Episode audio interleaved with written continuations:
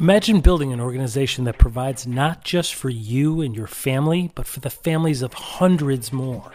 A brand recognized as a leader in your field.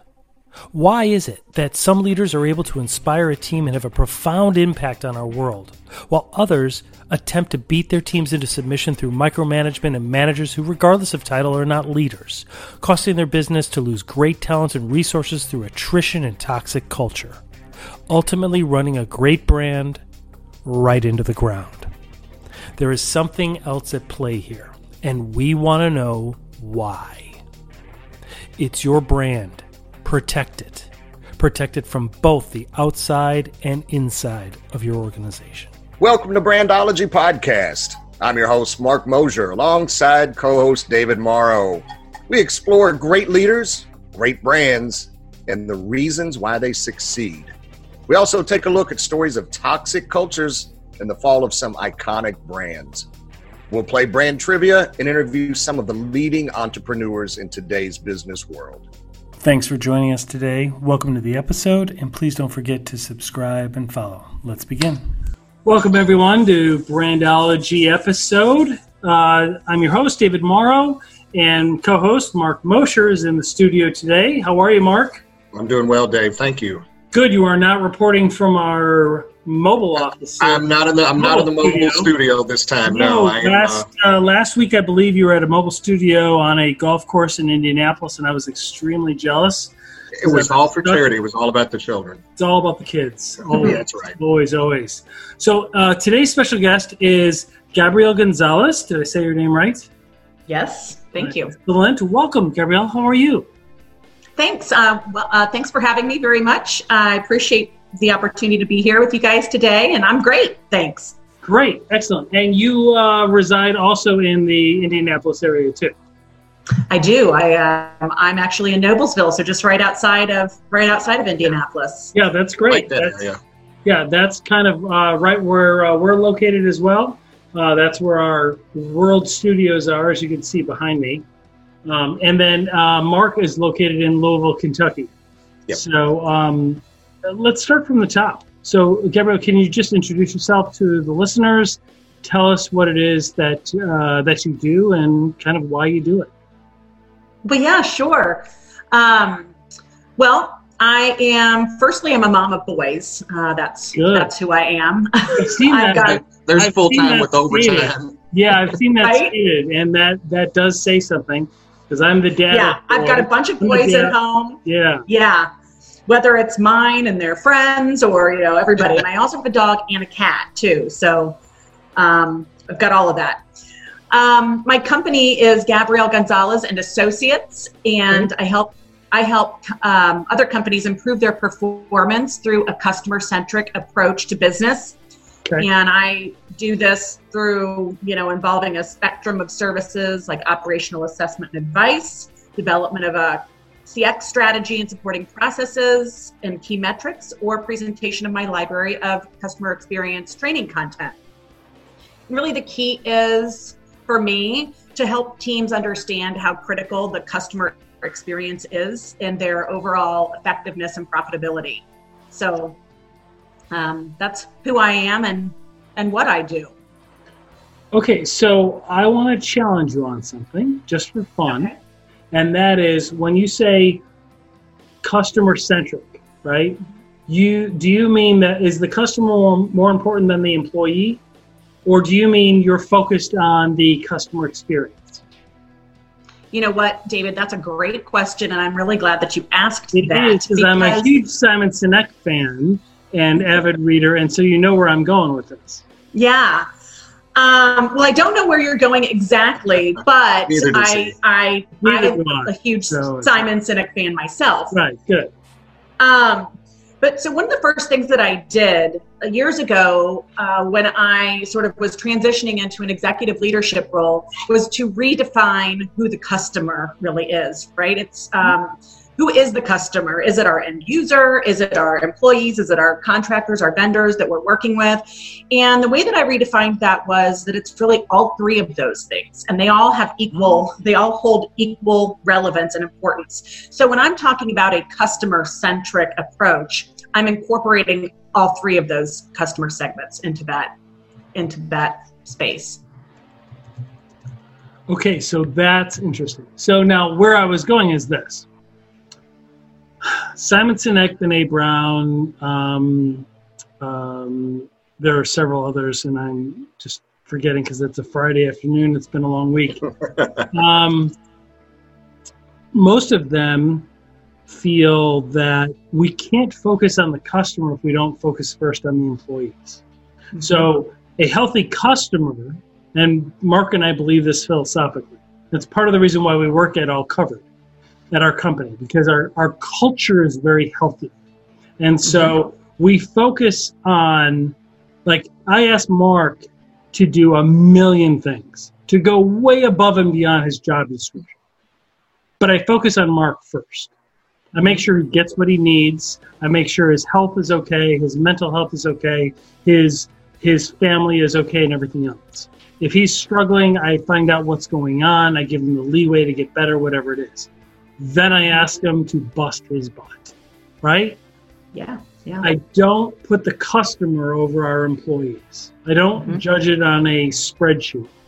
And yeah. since I started doing that, the production, the productivity has exponentially grown. Mm-hmm. It's weird. You'd think if we just focused on productivity and we say, look, you know, your numbers are down three quarters in a row. If you don't get them up, don't know what I'm going to do. Mm-hmm. How does that motivate somebody to come into work Monday morning? As opposed to your numbers are down nine weeks in a row. What's wrong? Mm-hmm. Is there mm-hmm. anything I can do? What's going on? Do you need time off?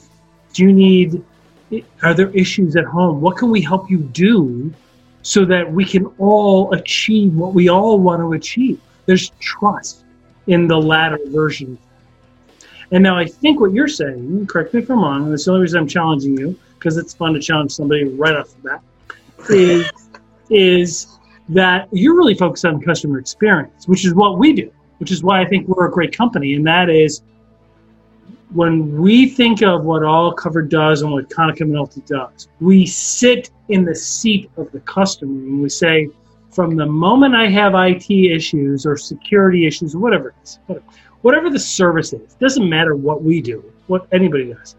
From the moment we need the company, what's the experience like?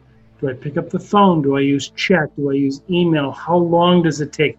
Are they courteous when they're speaking with me? Are they timely? Are they effective? Do I have to wait in some phone tree like it's Comcast? No offense to Comcast. Please contact my lawyers. You know, I, I just mean like what is the is that kind of what your focus is because i love that but yeah you know you said a few inter- really interesting things that i i really connect with and align with in that and you know it made me it makes me really think about you know i'm a gen xer i don't know about you guys but i'm a gen xer yeah. for most of my professional so is mark so is mark i'm like a gen z or a millennial because i'm so young Okay. Okay. I'm older than right. I'm older than everybody that we've had on this podcast. Oh. Oh. I'm older than everybody, so it's okay. I just am extremely immature for my age, so it's okay. Keep going. Sorry. So, you know, so you can probably relate too with the fact that most of my professional life, people have reinforced this really hard line distinction between personal and professional Absolutely. conduct right? Like that's this is just business. You know, you hear people say a lot. Absolutely. You know, just it's, it's not it's not personal. It's situational. Yeah. Don't you worry. Don't and, you worry. It's not personal. But by the way, you have to go home and tell your family of six that you're out of a job. It's not personal, but go just, home and do it. It's just business. Right. Yeah. It's, it's just business. You're a great person. Go tell your spouse and your kids that you're out of work.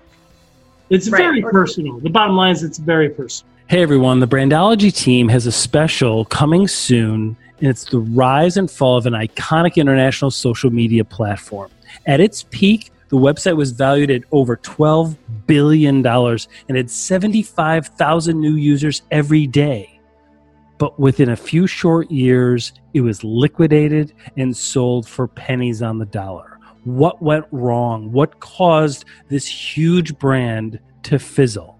It was launched in 2004 and was acquired just a year later for over a half a billion dollars from Rupert Murdoch's News Corporation. In fact, for the next three years, it was the largest social media site in the world. In 2006, it surpassed Google as the most visited site in the United States. So, where in the world is it? Why is your new band's music not on it? Why do you not have an account on it anymore? Why even is this ridiculous podcast not hosted on it? What happened? Come listen as we explore in this next series the rise and fall of the iconic social media platform, MySpace. Yeah, I mean, for me, I think the bottom line, you know, goes to I mean, I believe that conduct reflects integrity, right? And integrity can be measured, at least in part, by the way that you treat others. Yep. So if we're all looking for ways to sort of make a positive impact on those with whom we interact, then the world will be a happier place, right?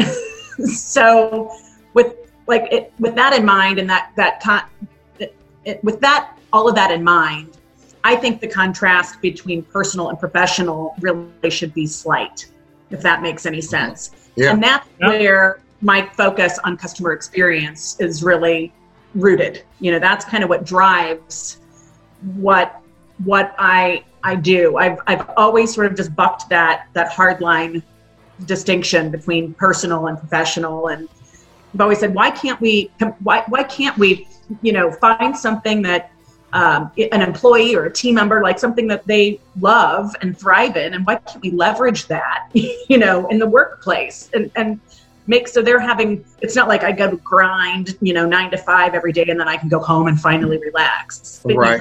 can't go home and relax. Why can't we integrate both of those things? And i don't really like the word work life balance either because it's exactly. That's I like that yeah. that's what you're getting to because there is no work life balance. It's with yeah, these, it's just with these phones, there is no such thing, and I think that that is a challenge that we have with spouses. I think male workers that I know who have spouses that don't work for a living have found it very difficult to explain to them look, there is no work life balance anymore. They can reach me at 10 o'clock at night. Mm-hmm. But that doesn't mean that you can't reach me at 2 o'clock in the afternoon on a Tuesday. If you need something at two o'clock in the afternoon on Tuesday, we now have the ability to do that. Yeah. And so long as we do that, please understand that at 10 o'clock at night, if they need me, I have to pay attention to them too. Now, there has to be a balance in the sense that work can't be more important than family. I mean, I guess it depends on your virtues or your values, but obviously, most people with traditional Midwestern values view family above work, as I do. But mm-hmm if you talk to my family, they would think that all I do is work. When in reality, half the time I spend is on family, right? It's it's it's all a balance, right? So how do you address that, and how do you develop that in in the clients that you serve? Well, you know, one of the first things that I do before I um, engage in any sort of business advising contracts is I want to talk to the CEO and make sure that um, that philosophy is held at the top of the organization. Um, because ultimately, if it is not, then I'm going to be bumping up against uh, that that bumping up against a wall there. Yeah. Um, so that's that's one of the first things that I I always do is make sure that the CEO is bought into this this philosophy of and, and definition of what customer really is, and that's really important. That's the first place I like to start. I'm curious with um, with the onset of you know as as we coming through COVID. Um, obviously, that's changed the customer experience in all type of new ways that nobody ever you know really even understood to this point. Has that changed your business, your model, or kind of your go to market? What's that look like for you guys? Um, you know, Mark, that's really, it's interesting that you ask that question because I actually started my business um, during COVID. so, you know. Um, I, you know, a lot of people said, Gabrielle, that's crazy. Don't do that. And I said, you know what? Um, if not now, when? Right? So, let's That's let's do this. And frankly, um, that came about because I was making wanting to make a job shift and had talked to a variety of companies about executive level positions. Um, and I say a variety, a handful, let's say, of companies about executive level level positions to help them uh, drive performance and and that sort of thing. And then a couple of those um, conversations that had been really had a lot of good momentum and stuff sort of slowed down with COVID on the horizon. And I started thinking, you know, gosh, you know, they started saying, well, you know, let, maybe let's re-engage in the fall.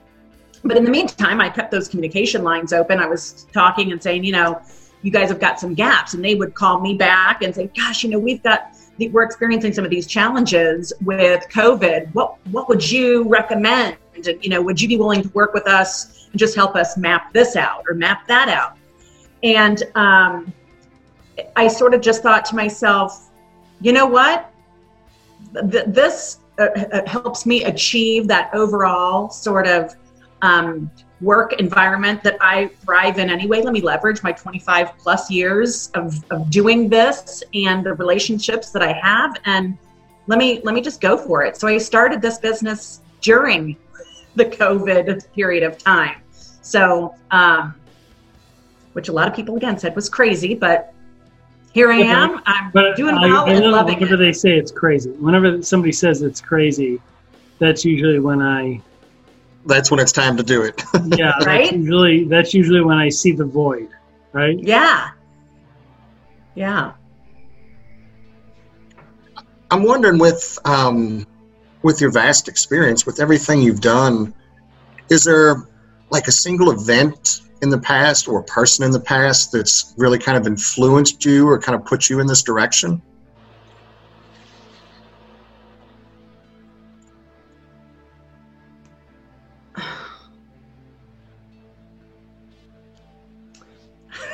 Sorry. and if not, that's okay. You've just you've had this internal drive forever, maybe, and that's what's what's brought you to where you are today. Well, you know, um, it's so interesting because um, I have always had that internal drive. And really, what I like to do is I love to be able to um, come in, help people out, troubleshoot. I like to fix. You know, I like to help people Okay. either take something that's good and make it fantastic or come in where people are struggling and come in with a fresh set of eyes and strategies and help them fix it um, I get a lot of, I feel really rewarded when I'm able to do that. And, um, you know, years and years ago, I did the same thing. I also had a consulting and business advising, speaking company uh, then as well, and really enjoyed enjoyed that. So I, I, I don't know what that one single thing would be.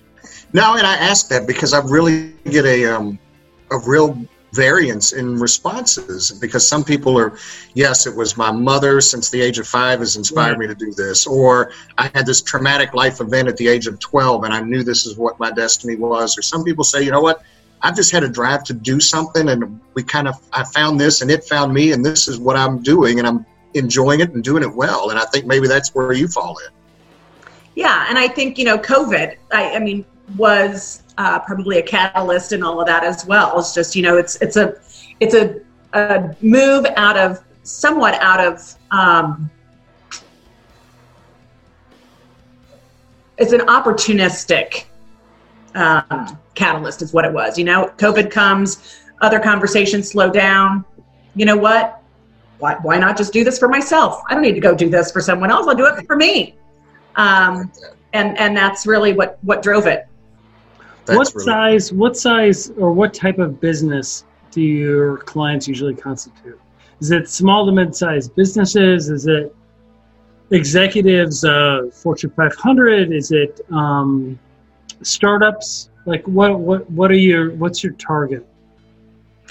Well, my target um, is I primarily work with mul- uh, multifamily developers, uh, managers, um, but also do work with sales organizations and other retail um, types of business. Ah, okay. So um, I've done independently owned smaller shops. I've also uh, got clients who are, you know, managing 10 to 20,000 multifamily units. Um, so, you know, I work and I do different things for different folks. I have a whole library of customer experience training content that I can do just one off or in a progressive series, you know, to be utilized for companies as part of a tra- ongoing training strategy. Um, or I can go in and help, you know, really take a look at things from the inside out and help them um, develop a customer experience strategy uh, that could be either a short or generally longer term strategy, and then help plug in uh, throughout that process at different intervals to help make sure that that they're achieving the key metrics and so forth that they're looking for. So, when you say multifamily, what do you mean? Can you just explain for the listeners? Like what you sure, mean? absolutely. So like, multifamily is like, um, apartment, like apartment complexes, like the massive like golf course communities type thing or well yeah depending on where you are some of them have golf courses. Yeah not as many here in indiana. Well they're big around noblesville and carmel and westfield and that's what i was asking. Yes absolutely. So i work a lot with yeah developers who real estate developers who build um, 200 to 500 unit apartment communities. Um, and oftentimes there's mixed use facilities within those organ- within those structures. So they may have some uh, retail components. So maybe they have a coffee shop and a nail salon and a mm-hmm. fitness facility and a yeah. taco place connected yeah. to the building. And so they they um, they rent all of those apartments. They manage the operation, uh, and they act as landlords for those commercial tenants as well. Got it. Got mm-hmm. it. And the customer experience that you're focused on is the resident or whom? Well, Dave, going back to that definition of customer, once again, I'm focused on all three customer segments. So it would be, okay. yeah, the end user, which in a multifamily setting would be your the residents, the people that live in those apartments.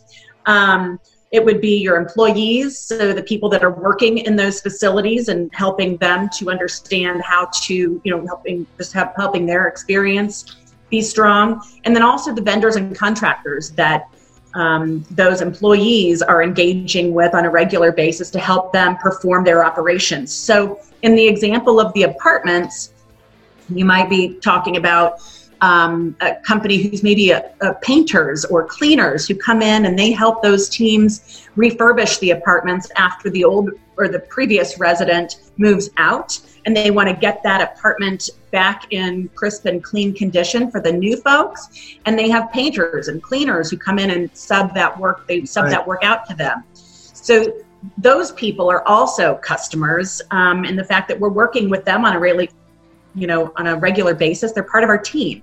So um, it's funny I, you, that just made me think about a time this is many many years ago um, when i was actually working on site at an apartment community i managed two apartment communities. And we had a painter there who'd really um, he'd been working with me for maybe two or three years. And it, i found out it was his birthday. And so I surprised him when he came to do the painting of the units that day.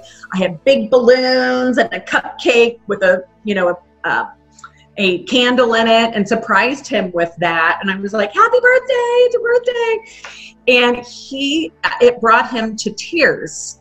He was so touched by that and said that no one had ever done that for him. He couldn't believe that we you know, found out it was his birthday and then that we took any action to celebrate it. And that's something that really like clicked with me like because that's about culture, right? I mean, that's yeah. that's kind of what we're what we're all about. Let me ask you this: What's your view on leadership and culture? Meaning, how do you help your clients develop leaders who aren't in the title of leader? Mm-hmm. You know, I think that varies. Each company's got their own unique culture, cultural dynamics, if you will. So it's hard to put a um, kind of an umbrella over that to answer your question. Um, but I, I, can let me let me let me approach that question this way, if I can. Sure. Um, because one of the things that I I struggled with a lot as I was moving through my professional career was that shift into leadership because I started very as you can tell I'm very yeah, I'm 29 now. Oh wait, I already told you I was a Gen Xer, didn't I? yeah, that's good. That's good. You saw me All immediately right. doing the math. Darn it. Okay, forget that. But one of the things that, that I struggled with is because I got into the professional world very young. Right. And oftentimes I had folks on my team who were older than me, more mm-hmm. experienced mm-hmm. than me. And, um, you know, and also I was a female, and many of them were men also. So uh, it was really important that I, it, it was hard for me to figure out how to communicate effectively to have the, the necessary influence to impact right the overall performance and i'll i'll be honest i'm a little bit embarrassed about um, some of the early stages of my leadership. I think that well, that's how you grow was, right? That's how you yeah, grow. who isn't though? Who isn't? Right. Yeah i mean yeah like though i was effective um, i was probably not not probably i was probably really overbearing you know and maybe not so kind you know, um, all the time. And um, what I what I learned in that is that you know, you, just be, like we, you you opened up with talking about, you know, just you can kind of put your thumb on somebody and get them to behave a certain way for a certain period of time, that's not fulfilling them. And, now, and at some point, people are going to get tired of that. They're going to burn out, right? Um, so, what I've learned over um, time is that it's the it is the leadership piece that's the hardest thing to learn. You know, I've had mm-hmm. teams working for me over the years who you know, maybe I have on-site teams where they're working on a in an apartment community, for example, and I have a, a manager who was just promoted and she he or she was an assistant manager before so she was a, a, peer with the rest of the team and now she's moving into that leadership role where there's a lot more responsibility there and so often the biggest concern from them has been well, gabrielle tell me you know I, am not sure how to do the budgeting and to prepare the p&l and mm-hmm. you know I, those are the things that i'm most right. nervous about learning. And I've had to every time I've said, listen, that part I can teach you no problem. That's not what the biggest challenge is going to be for you. The biggest challenge for you is going to be how is going to be figuring out how to move from being a peer to the leader in that same group where you already have a, a, relationships. So it's going to be pivoting that that mindset of yours and and it's it can be really really challenging to do that so, so, one thing, so one thing that you're touching on is the difference between a leader and a manager. I'm sorry, leader and a and a manager, because managers yeah. is somebody who, based on authority, can dictate tasks and yeah. and hold someone accountable for not achieving those tasks. A leader is somebody who inspires somebody to do something above and beyond Above like to work for you, not just for the paycheck, but for their blood, sweat, and tears to buy into the brand. And that's why we call this brandology. It's the study of brands, right? Mm-hmm. Because there are so many leaders who will micromanage and beat their people into submission, right? Oh, well, I'm the leader. Like if you've ever filed a document in the county court system, you know what managers are but you don't see what a leader is because there isn't one there, right? That's there not one in, within a mile of it, right? Mm-hmm. Mm-hmm. But because there are certain people that have just been given too much authority in our society and they get off on it. And they're like, well, you didn't do this and you didn't do this, and I'm going to nitpick this. As opposed to a leader who's like, I can get these people to do 10 times what they're doing if I show them a path to their own professional development, their personal development, happiness, overall work life balance, everything else, then they mm-hmm. get the big picture. And if I open up those doors and I go to bat and I sacrifice myself for them, and they know that I'm creating this circle of safety around them, then mm-hmm. they're going to push, push, push and achieve more than they ever could. But if I'm a manager, I'm going to be like, mm, you were supposed to make 25 calls today and you only made 24. What's wrong with you? What is Right. that? Like, that means you have a different objective than your employee. Yeah. And that's wrong. It's not only morally wrong and ethically wrong, it's bad for business, right? Mm-hmm. It's good for business if I say goal is 25 and I give you the motivation and the support you need to make 70, hmm right? Because that's good for me, it's good for everybody. That's the point, right? The Mhm. point is is to make them want to work for you. And it gets back to things that Brene Brown and Simon Sinek and several others talk about. People want to do business with people who believe what they believe. And, Mhm. and that's kind of what it's all about. Which is a Well, great yeah. segue into the next section. And that is brand culture trivia. So let's do a little brand culture trivia, and then we're going to get right back into what we were talking about. Is that okay, Gabrielle? Sounds good to me. You go by Gabby, or is it I'll Gabby? go with the, I go with the flow. Hey, you know what? People call me all kinds of things. So Big um, G, cool. as long as it's not derogatory, Right. I'll answer to it. Fair enough. Yeah, As long as it's done with the right intent. that's Right, exactly. That's good. Okay, so we're going to do the intro right now. Ladies and gentlemen,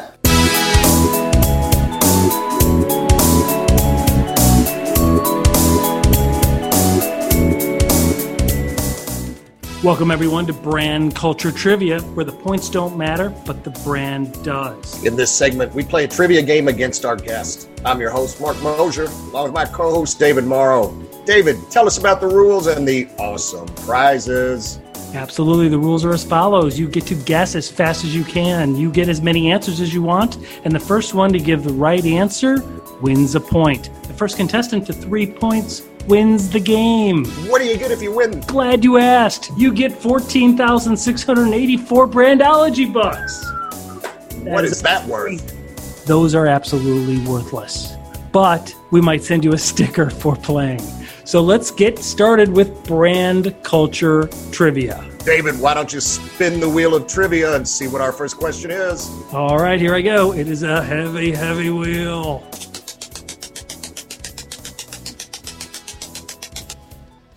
All right, now we're up for question one. Keep in mind the rules, and that is you can guess as many answers as you want. Just keep guessing. Don't pause, just keep guessing Okay. until you get it right. The first one to get it right gets the point. First one to three points wins all of those Brandology bucks. And I can't tell you, the convertible Rolls Royce, the Bentleys, all of the stuff that we have on our website for the winners of those Brandology bucks. It's very, very exciting. So we're going to continue on with question one. What brand of candy began using the slogan in the 1990s taste the rainbow Lollipop. Starburst. nope nope keep going Starburst. Hubba Bubba. Lifesavers. Hubba Bubba. Skittles. I just like saying Skittles. Hubba Bubba. skittles skittles skittles all right good job gabby has one Woo! Mark has zero okay what founder of wendy's appeared in the burgers chain ads Can you, What can you is his restate the question using a verb? What founder of Wendy's appeared in the burger chain's ads? Who was the What is- founder of Wendy's? Wendy. Yes, Wendy. It was Wendy. I knew it. No! Wendy's the daughter. Oh. Dave Thomas. Yes! Great job. What? Two Oh to nothing. gosh. Two. I really zero. thot it was the girl with the Zero. pigtails. That's what I was thinking. Yeah, yeah. That's Yeah. his daughter. Where's the beef? That's his daughter. Where's the beef? Is that Wendy's? I think it was Wendy's, wasn't it? Okay, anyway. But that's not the question. But okay, it's two to zero. Once again, Mark. If you had a thousand times as many points as you have right now, she'd still be beating you. okay. Um, All right. So now we're going to continue on. We're going to look for this. Ooh, it's my favorite one. Merchandise 7X. Merchandise 7X is the secret ingredient in what soft drink? oh, it's Tab. Tab, No. Yeah. Pepsi, No. Coke.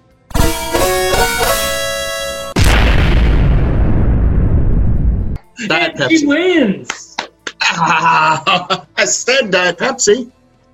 Now, see, Gabby, here's the interesting thing: is I've asked that question, I believe, on seven episodes, and the genius of Mark Mosher has yet to figure out or to even write down what the right answer is, which is why I keep bringing it up because he still gets it wrong every time. So, Let's start congratulations, these down. congratulations, Gabby. We are proud of you. Yay! You are the proud winner of 14,654 Brandology. points. Oh my gosh, what am I going to do with all those? Yeah, Yeah, what are you going to do with all that? I don't know. Our Brandology staff, Tammy and team, will get to you and we will arrange the wire transfer of Brandology bucks between us. And now we will get back to our discussion because that was some good, good trivia. that was definitely good. So let me ask you this.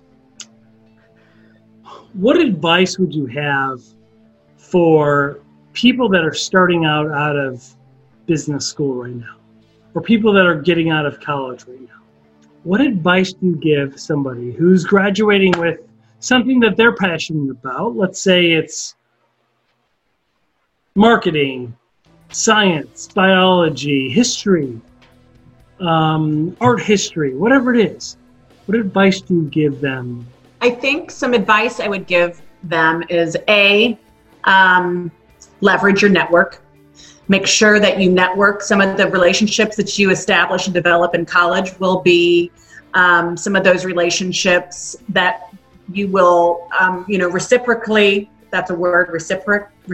You'll you'll draw on for years to come. Yes. Um, and I think also take advantage, uh, recognize the opportunity in all of your experiences um, to this point. You know, I started off here, you know, out of high school, in high school, um, waiting tables. And, you know, I learned a lot of really good skills in doing that that I didn't recognize at the time. But, you know, how to prioritize, how to multitask, how to deliver exceptional customer service um, or else not get paid. You know um, how to be a team player. You know those were all really good skills that i learned from a, a, a seemingly innocuous kind of job let's say okay? Um, so i think i would tell people to recognize those opportunities that to develop skills along the way in whatever it is that you're doing. And lastly i would say um, take what you're doing seriously but don't take yourself so seriously. You know, have fun. Have fun in what you're doing. Not in lieu of results, podcast. right? Yeah, Hence, not in hence this podcast. Mark and I cannot possibly take ourselves seriously for what we do. Right? I mean, look look at this podcast, right? But it's you're that's great advice, right? Meaning take your accomplishments seriously. Take what Mhm. your vision is seriously. Take your goals and your vision board and all of the things you're working on very serious. Be passionate about it. What what initiatives are you working on right now that excite you? Like what are, what what things are on the horizon for you? Well, right now I'm working on a couple of things that um, I'm really jazzed about. One of them is a top down selling technique. So I am uh, continuing to build that out and, and train folks on that because um, 75% of millennials consider it important that, comp- that the companies that they do business with give back to uh, society. And um, particularly in the multifamily business right now. Uh, that is the largest customer, uh, end user customer segment. So my technique shows teams how to seamlessly incorporate um, that the communication of the giving back and other relevant information into the sales process. And so that's really exciting for me to put together and show, you know, frontline sales teams how to deliver that kind of sales presentation more effectively. Right. Um, and then also, I'm working on. I've been doing a lot. I've got a customer complaint um, process, which is seemingly, uh, you know, on the surface, it sounds pretty remedial. How do you handle? Well, when you say customer complaint, what do you mean? Um, this is more of an end user customer complaint. Um, focused though. So puts it the, a ticket for something or a request for something, and then they're not. There's an issue. Yeah, something goes wrong. People are, you know, whatever. Sure. Someone has an expectation. That expectation is not met, mm-hmm. and then when they go to complain about it, um, how do you handle that? And you can either, you know, again, you've got an opportunity right there. You can either handle it and exacerbate an already bad situation, make somebody who's, you know, already unhappy, you can take them from a level like eight, let's say, to like a 12, and they'll be really pissed mm-hmm. off. Or you can take that person who's at an eight, you can resolve the issue and bring them down to like a more moderate level two, right? Right. Exactly. And that's the key. That's really, really important. And with tensions at an all time high right now, yep. uh, with COVID, you know, everybody is stressed out. They're stressed out for so many reasons that customer complaints, um, we're seeing those increase pretty significantly. So you really, it's really important that your teams are able to address those complaints effectively. And I've got a really great um, presentation for that and process that lays out a roadmap. And I've been sharing that across the country at various trade associations and and companies and clients. Well, let me ask you as we wind down, as we're coming up against time here, um, and thank you for sharing. You had some really good uh, words there, and it's it sounds like your your operation is really comprehensive in what you do, and um, we'll be sure and keep that in mind going forward as we talk to uh, organizations that may benefit from uh, from your company and your offerings as well something I like to ask, and the, the listeners always seem to enjoy is when you were a little girl, uh, what did you want to be when you grew up? Wonder Woman. There we go. and you're well on your way to achieving that. Congratulations. life, life well played. That's very good. no, it's interesting because we get so many, uh, so many different answers. Some people, you know, it's uh, cowboy or president, and uh, they're always so different. So I always enjoyed asking that. Yeah. Um, and again, thank you for your time. I really appreciate it. No worries. We will. Um, so Wonder we'll Woman. So Wonder yeah. Woman is good. We've had that before. Mm-hmm. Um, that's that's interesting. Why is that? Why did you want to be Wonder Woman? Well, she was a badass. That's yeah, right. I mean, that does not go without saying. And she wore a really cool outfit. She had a truth lasso. She was. She could get people to tell the truth. Uh, yeah, she wore that outfit well. Have you read that book, um, You Are a Badass by Sinclair? What's her name? I have not read it completely. I do own it, though. Okay. I mm-hmm. actually saw her speak live at Anderson Bookstore in Naperville, Illinois, and she was amazing dropped oh. the f bomb like fifty times. But lots of smart women cuss. It's good. Yeah, yeah, she was awesome. I had my like daughter there with like putting earmuffs over her the whole time. she was absolutely awesome. Very, very great message. That's good. Well, thank you so much for your time. Uh, this has been very, very insightful. Uh, this is good. This is good. Anything that you think that we would want to have asked you that we haven't? No, I don't think so. I, I've enjoyed my time with you guys. It's been just delightful being able to kind of chat with you guys and Good. share, you know, some coming from similar philosophies in terms of that customer experience and brand, yeah. um, how important the brand is in that space. So I've enjoyed my time with you guys. I don't think there's anything that I'm missing out on. All right. That's great. That's really like. And you are the winner of uh, 14,000 Brandology bucks. So the accounting department will be with you shortly to wire those funds directly to you.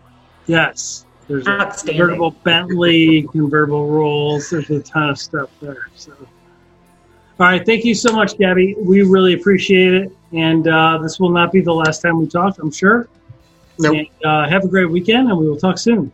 Thanks, guys. You too. Thank Bye. you. Bye. Thank you so much. Hey, David, that was another great episode. We tend to post one or two a week. Uh, unfortunately, don't really have a way of wrapping this up. No, uh, no, we really don't have anything formal or fancy or technological. Um, thank you for listening. Please follow and subscribe, turn notifications on so that when we post the next episode, you will be notified of the new content. Thanks, everyone, for listening. We really appreciate it. Everyone, thanks for listening.